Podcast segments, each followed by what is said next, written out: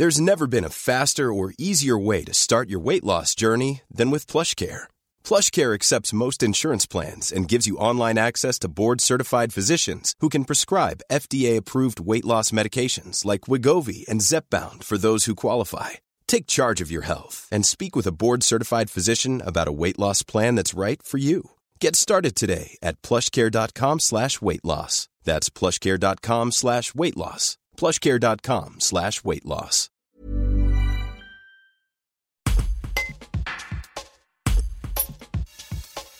Alors que la France fait face à une pénurie de main-d'œuvre dans les crèches, le gouvernement a assoupli les règles de recrutement. Du personnel moins qualifié ou même sans diplôme pourrait être embauché.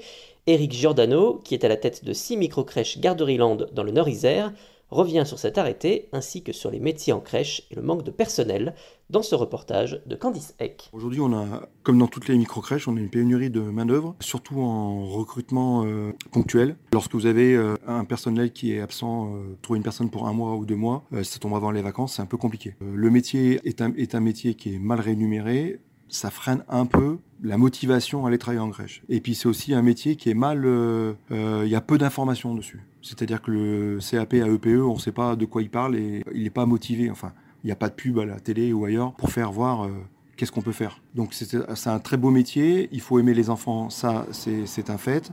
Euh, il peut être pénible parce qu'on entend pendant 8 heures par jour des enfants euh, qui chahutent, qui rient, qui pleurent et ainsi de suite. il y a beaucoup de déceptions, c'est qu'ils veulent tous passer un CAP à EPE parce qu'ils ont gardé une fois dans leur vie ou deux fois ou trois fois les enfants du voisin ses neveux et autres, mais quand on est en structure, c'est pas exactement la même chose. Il y a des règles d'hygiène, il y a des règles de sécurité, et pas comme quand on est à la maison.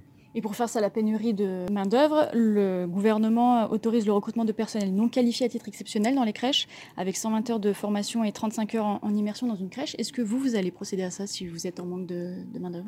C'est pas trop dans notre politique, parce que moi j'estime qu'on peut pas prendre le premier venu. Je pense que 120 heures, c'est pas assez puisque le, le CAP on passe en plus de 420 heures ou 590 heures. Mais aujourd'hui, c'est pas d'actualité. Non, je pense que c'est un peu flippant quand même. Comme je dis toujours, on ne garde pas des boîtes de conserve. Quoi. Une boîte de conserve, vous la faites tomber, il n'y a pas de souci. Un enfant qui tombe, euh, on rigole à beaucoup moins.